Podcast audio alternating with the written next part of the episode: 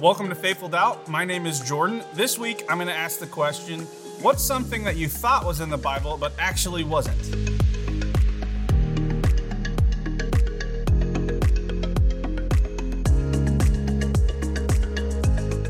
Our question for today's episode comes from Caitlin Heimer, and she asks, What is something that everyone thinks is in the Bible but actually isn't?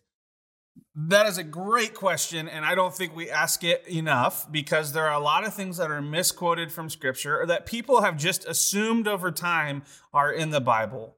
And what happens a lot of times is we get these phrases and, and uh, things that people say over and over, and it's kind of like a game of telephone.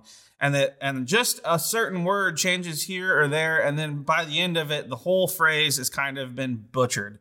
And so the number one uh, phrase or line that I think everyone quotes from scripture incorrectly has to be money is the root of all evil.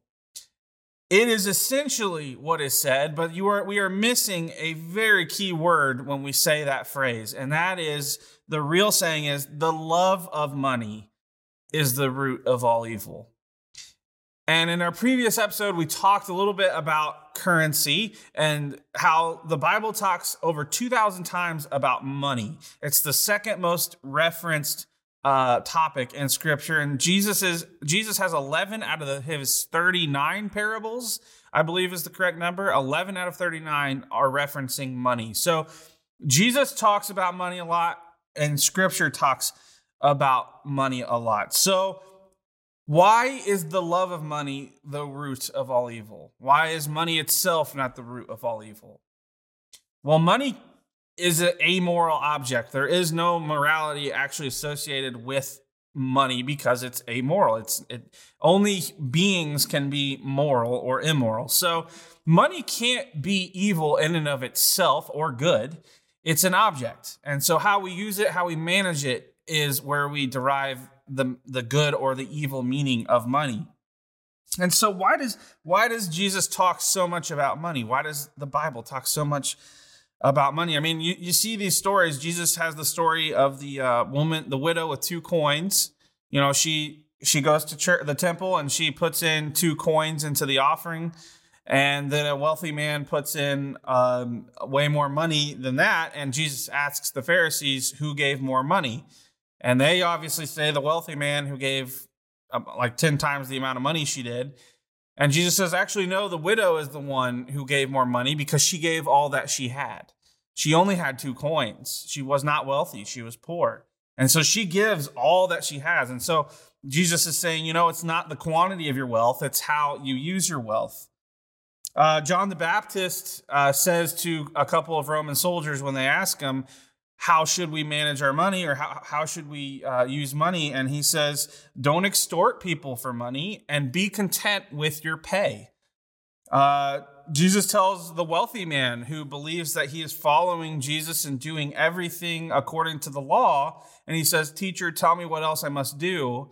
And he says, Jesus says, I truly tell you that if you follow all the laws and the commandments, such as don't commit adultery, uh, honor your mother and father, do not steal, do not covet, then you will enter into the kingdom of heaven. And he says, I've done all those things. And it's like you can almost imagine like the wealthy man's like checking off a list, like, yep, I've done this, I've done this, I've done that. And Jesus says, Oh, well, if you really think you've done everything, then I want you to give up all of your wealth and follow me. And that's the one thing that the wealthy man can't do because that is where his heart is. That is what he worships is his wealth, not Jesus. And so Jesus says, It is true, truly I tell you, it is harder for a wealthy man to enter into the kingdom of heaven than it is for a camel to go through the eye of a needle. And that's like a crazy analogy because that can never happen. A camel can't go through the eye of a needle. So it must be really hard for a wealthy man to enter into the kingdom of heaven, right? Is Jesus saying if you're wealthy, you won't be in heaven. Of, of course not. Jesus is saying your wealth can't save you. That there is no amount of wealth on this earth or earthly treasure that can save you and give you eternal life. Uh, what he's also saying, though, is this.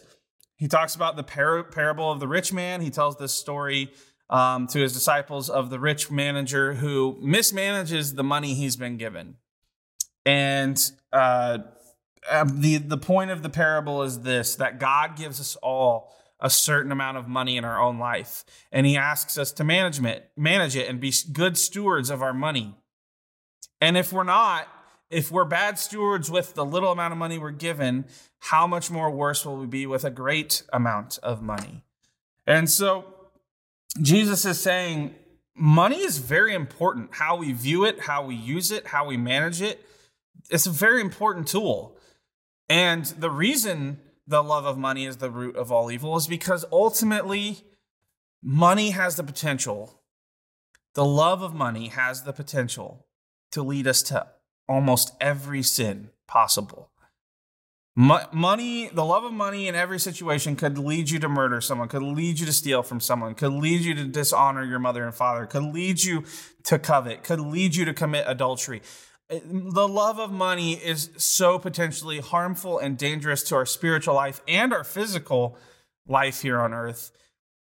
And that is why the love of it is the root of all evil. And so, what this is something that everyone misquotes and it's it's so important that we put the love of money at the beginning of it and not just have uh, and not just subtract that from the phrase and here's why if the love of money has the potential to lead us to sin then the love of god has the potential to lead us to life and it will lead us to life. And so when when god is properly placed above our love of money, when the love of God is here and the love of money is in its proper place, everything else in, li- in our life falls into its proper place because God is the most loved in our life. And so my love will increase for people. And therefore I want to give my money and be generous with it. And I want to help people. And I want, I want to, when people come to me and they need to borrow money, I, I'll give them money because my love for God is greater than my love for my money. So, I want to ask you though, because th- this was such a good question. I really love this question. I want to have a couple more episodes on, on a question like this. So, what is something else that you think is in the Bible that actually isn't? And go ahead and submit that question or message me with that question, and I'll do another episode on that. I'll see you guys next time.